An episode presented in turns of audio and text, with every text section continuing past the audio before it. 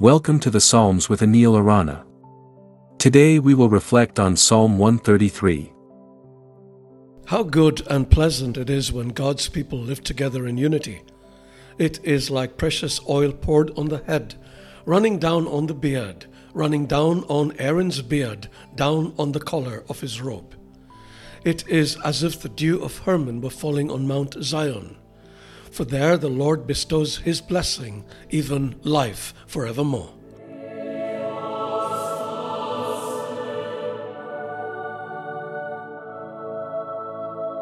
The psalmist sings, How good and pleasant it is when God's people live together in unity. Indeed, David uses two vivid images to describe the beauty and blessing of unity precious oil poured on the head running down on the beard, and the dew of Hermon falling on Mount Zion. Both images convey a sense of the abundance and overflow of blessings that comes with unity. In a world filled with division and discord, this psalm invites us to reflect on unity in our own contexts. How do we contribute to the cultivation of unity in our communities? How do we navigate the tensions that invariably rise in community life in a way that preserves and promotes unity?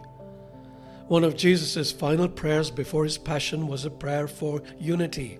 He prays for his apostles that they may be one as we are one. He then adds, My prayer is not for them alone. I pray also for those who will believe in me through their message, that all of them may be one, Father, just as you are in me and I am in you.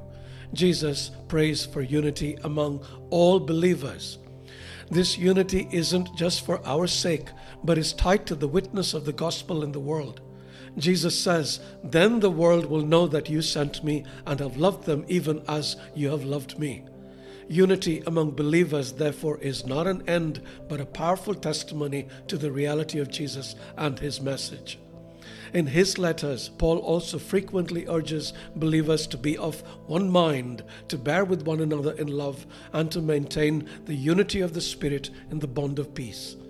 For Paul, this unity is not based on uniformity, but is rooted in the reconciling work of Christ, who has broken down the dividing wall of hostility and has created one new humanity, thereby making peace.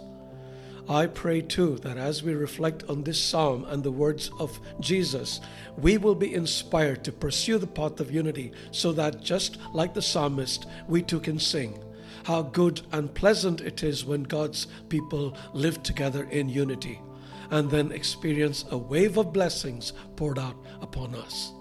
God bless you. Unity, as beautifully depicted through the psalmist's words and the teachings of Jesus, is not merely intended to give us a peaceful coexistence, but also a witness to Christ. What are you doing to facilitate unity in your community? Think about this today. For other great resources to help you on your spiritual journey, please visit anilarana.com.